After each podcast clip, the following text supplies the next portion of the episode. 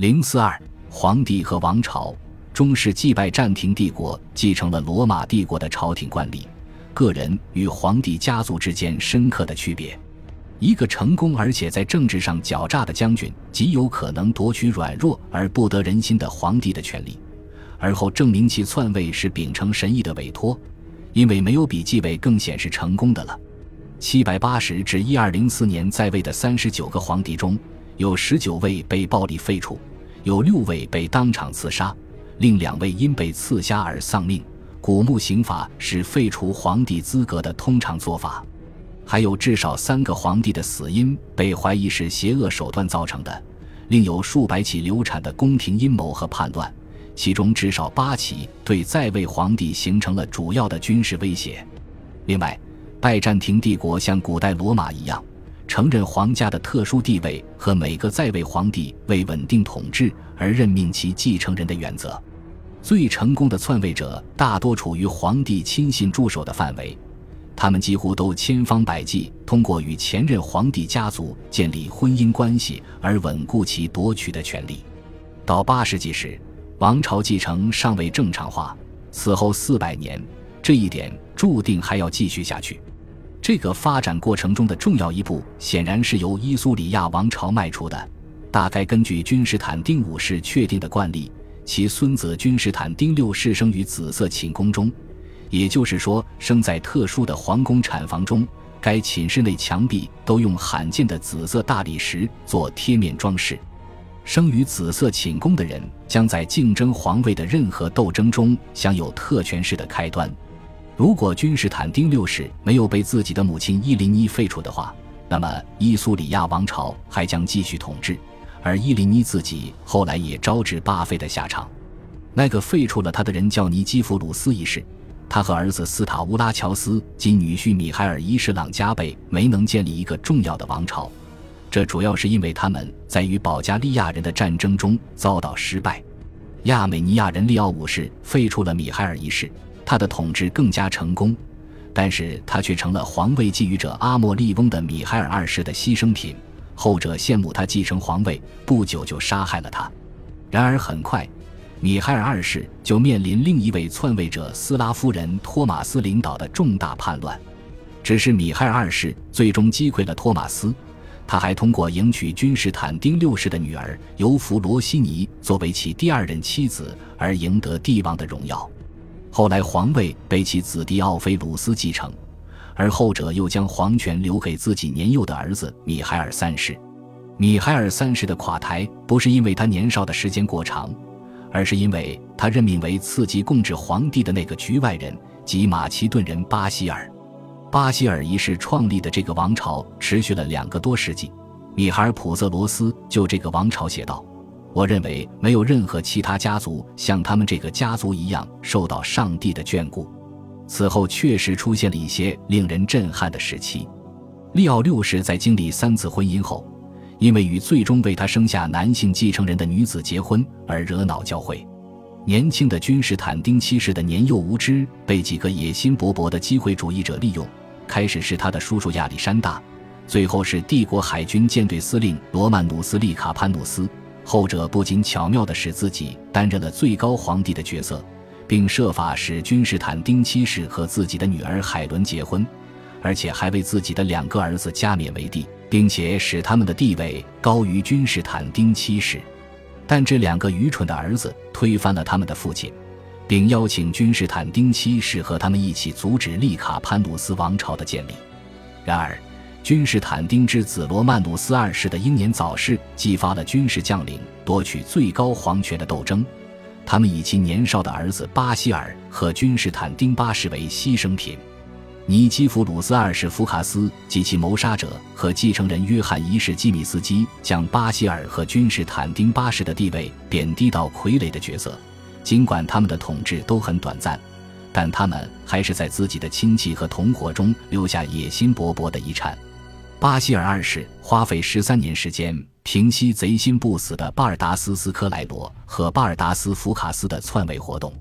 而巴希尔二世本人也因为未婚给王朝造成一连串新的难题。因为在他去世时，王朝继承权只能传给其年迈的哥哥君士坦丁八世和君士坦丁八世的两个女儿邹伊和狄奥多拉。此后的四位皇帝都是通过与邹伊联盟而执掌皇权的。罗曼努斯三世阿基罗斯、米海尔四世和君士坦丁九世先后成为他的丈夫，而米海尔五世是他的义子。这种安排远不能使皇后感到满意，因为他们被排斥在朝廷之外。除了在一千零四十二年短暂且不成功的联合执政，同样，皇帝也不满意，因为他们的权力都依赖于邹伊。还有，到了他第二次结婚时，她不能怀孕生育的事实就变得明朗了。但是，最终凸显出来的是王朝世袭原则的强大力量，它使马其顿王朝能够在所有这些兴衰变迁中幸存下来。他也阻止了篡位者杀害继承皇位的幼子和女性继承人的企图。在该王朝统治末年，对王朝的尊崇如此强烈，以至于在邹伊及其最后一任丈夫君士坦丁九世去世后，狄奥多拉可以单独统治且没有遭遇反叛。拜占庭帝国经过二十五年才弥补上马其顿王朝留下的皇位世袭断档期。这个时期发生过几场外部危机。迪奥多拉任命的年迈官僚米海尔六世只是暂时终止了世袭，而伊萨克一世科穆宁更胜他一筹。他在逊位时将皇位传给君士坦丁十世杜卡斯，而没有传给自己家族的成员。君士坦丁十世及其兄弟凯撒约翰杜卡斯尽最大的努力去开创一个新王朝，但是君士坦丁十世的儿子米海尔七世在极为关键的时刻却是块毫无希望的材料。罗曼努斯四世迎娶君士坦丁十世的遗孀，并养育了君士坦丁十世与他生下的两个儿子，而推翻米海尔七世的尼基弗鲁斯三世伯坦尼亚提斯却没有子嗣。尽管约翰杜卡斯确信曼兹科特战役终结了罗曼努斯四世建立王朝的野心，但是他只有通过与下一个成功篡位的皇帝阿莱克修斯一世科穆宁合作。才能使杜卡斯家族继续发展成为拜占庭历史上最杰出的皇室家族之一。自阿莱克修斯一世开始的王朝男性血统氏袭制延续了一个多世纪。科穆宁家族还是拜占庭历代皇朝中延续时间最长的皇族，因为118至1461年相继为帝的所有君士坦丁堡的皇帝和拜占庭皇位继承者几乎没有例外地都源自阿莱克修斯一世。并且使用科穆宁的名号，使用这一姓氏是对前朝先例的重要背离。拜占庭帝国最后几个世纪出现了这种异乎寻常的变化，原因不仅在于阿莱克修斯一世及其继承者长时间的统治，他们有效地应付外部敌人和外部阴谋，而且在于他把皇室建设纳入帝国中央朝廷制度框架的系统政策。其王朝世袭继承的基础是王朝的统治。其中，皇帝的身份并不仅仅是垂直的代代相传，而且还横向扩展到他的整个亲族和相互联姻的各个家族。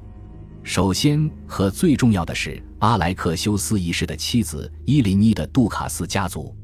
马其顿王朝没有寻求与其他家族建立联姻关系，或至少没有区分各家族的等级次序，但是阿莱克修斯一世却精心经营着这些关系，结果。一代人以后就形成一个完整的新贵族，他们拥有大量财富，生活方式典雅尊贵，占据军界要职，均为皇帝的亲戚，具有贵族塞巴斯多以上的高等级头衔。这个希腊语头衔相当于奥古斯都。阿莱克修斯一世及其子约翰二世因此能够顺利地进行地位交接，而没有受到来自皇家以外的挑战。然而，越来越多的挑战却来自日益膨胀的皇室内部。最终，当曼努埃尔一世去世，并留下个十一岁大的儿子阿莱克修斯二世时，这种挑战便具有破坏性。曼努埃尔一世的堂兄安德洛尼库斯一世废黜并杀害阿莱克修斯二世，这使得他本人或者在他以后轮番夺取皇权的皇帝都不可能确保皇室贵族的忠诚，例如伊萨克二世。伊萨克的兄弟阿莱克修斯三世，伊萨克的儿子阿莱克修斯四世，以及杀害后者的凶手阴暗者阿莱克修斯五世杜卡斯，这样也就不能阻止第四次东征的十字军占领君士坦丁堡。最近，学术界越来越多地关注研究拜占庭帝国的皇后，在中世纪，同样在古代晚期，宫廷中的妇女群体显然在皇帝和王朝政治舞台背后发挥着重要作用。同样明显的是，皇后作为妻子和母亲的重要性。只有当他们的儿子尚且年幼，或者当男性继承人死光了的时候，他们才会出现在舞台中央。但是，阿莱克修斯一世的寡居母亲安娜道塞纳在建立与其他家族关系方面的确是个不可或缺的人物。这些关系有助于科穆宁王朝的崛起和团结。同样，他对于阿莱克修斯一世初期的成功统治也非常重要。因为他能够委托他负责君士坦丁堡的国务管理，而放心离开首都前去迎战帝国的敌人。在其统治末年，阿莱克修斯一世越来越依赖其妻子伊琳妮杜卡斯来稳定国内局势。这两个妇女对其统治的贡献也越来越多地为阿莱克修斯一世的长女所记载。她在关于其父亲的传记《阿莱克修斯传》一书中描述了这些内容。这部书不仅是无与伦比的拜占庭女性文学的杰作，而且是一个认为自己就是为皇权而生的女性对其屡受挫折的报复的申述。恭喜你又听完三集，欢迎点赞、留言、关注主播，主页有更多精彩内容。